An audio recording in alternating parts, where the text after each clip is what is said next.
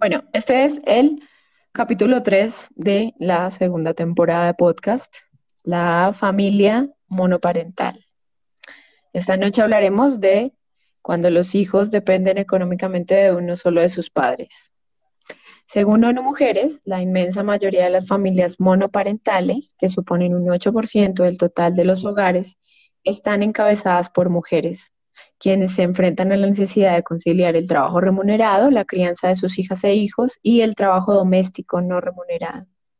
Tengo el honor para mí de presentar para nuestro podcast a una mujer quien desde una determinación absoluta hace muchos años tiene el orgullo de haber creado a sus hijos no solamente en la condición del tema de hoy, la monoparentalidad, sino que además gracias a la tecnología ha podido ocuparse de ellos desde un país diferente nada menos. Oye, eso es parte del 8% de los hogares del mundo. Sí, hago parte del 8% de familias monoparentales. Nunca me ha puesto a pensar en esa realidad. Pensaría que sería algo muy trágico y aunque no es fácil, he tenido buenas oportunidades de cómo sacar a mis bebés adelante, a mis hijos.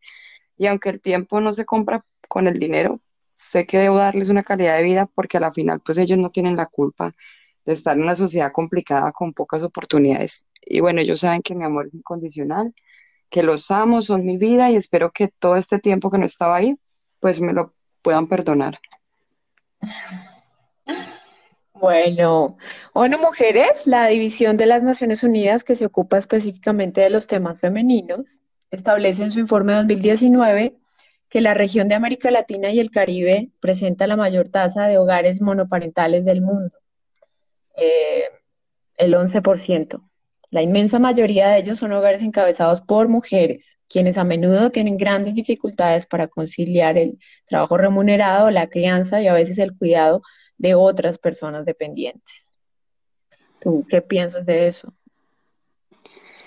Pues la verdad creo que esas mujeres cabeza de hogar se les debería abrir más, más posibilidades de empleo, a pesar de que como en mi caso no hayan podido terminar su formación universitaria o incluso el bachiller, estoy segura que esas mujeres son muy capaces de desarrollar un empleo digno y con muy buenas remuneraciones económicas.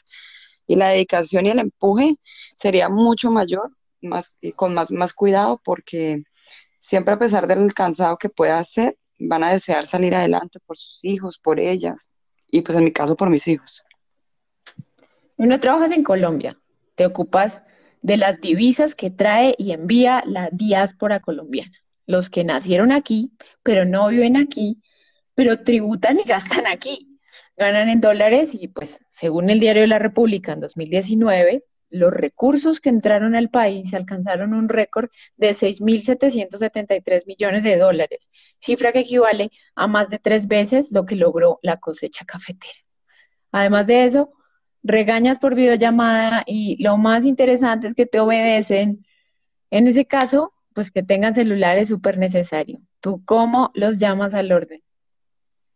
Bueno, eh, en todo este tiempo he tenido la suerte de contar con una excelente persona que ha estado a cargo de ellos ya por varios años.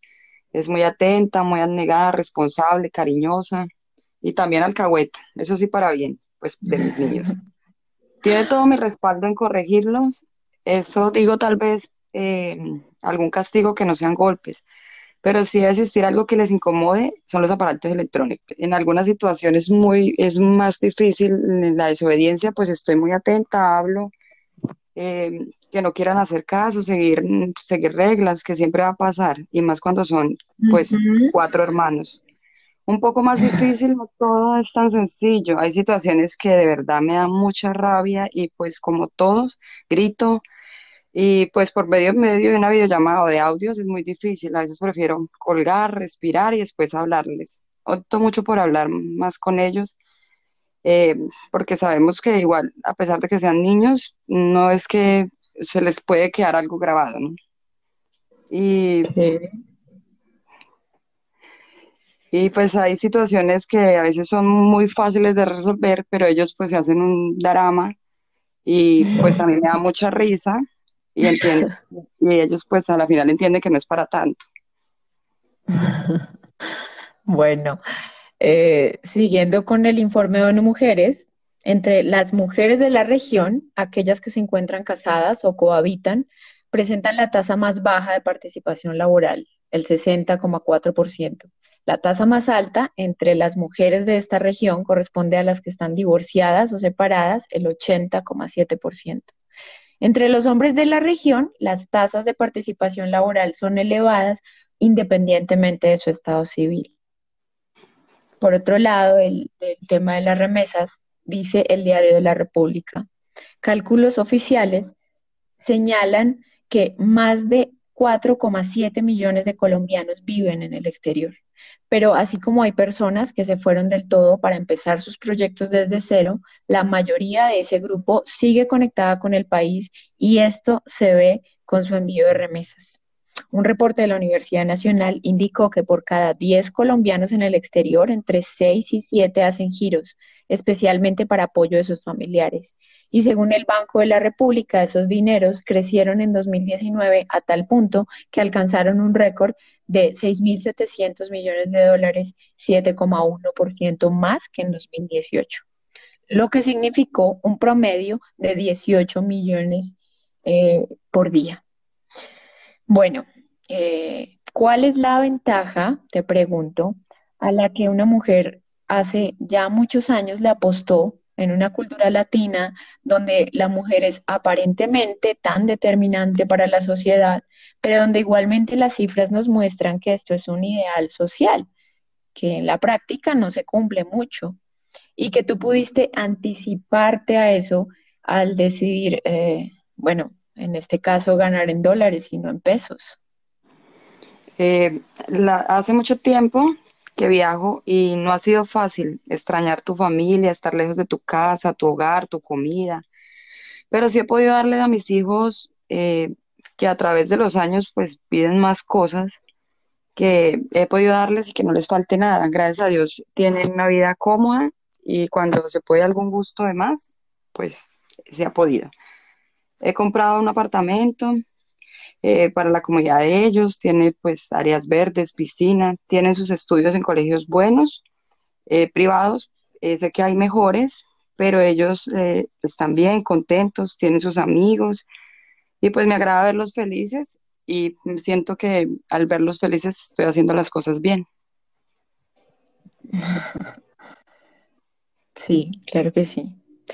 Un estudio sobre género y remesas de la ONU Migraciones y el Instituto Internacional de Investigaciones y Capacitación de las Naciones Unidas para la Promoción de la Mujer reveló que a pesar de que la experiencia y el resultado de la migración son distintos para hombres y mujeres, al analizarse los patrones de envío de remesas, se descubrió que las cantidades son muy similares en ambos casos.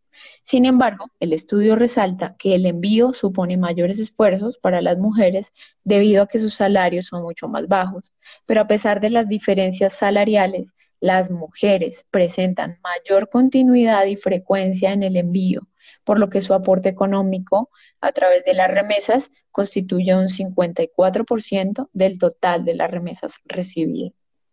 Tú eres una gran mujer, ¿sabías? Eh, trato de serlo en lo que más puedo, en mis aspectos de mamá, amiga, en mi trabajo. Y es muy grato que personas pues le digan a uno algo así, se siente bien. Pues eh, amiga 10, yo voy a dar el puntaje. Gracias. Bueno, nos oímos eh, en dos semanas con otro nuevo podcast. Eh, por favor, despide tú el podcast de hoy. Muchas gracias. muy contenta de hacer parte y pues que estén bien. Hasta la próxima.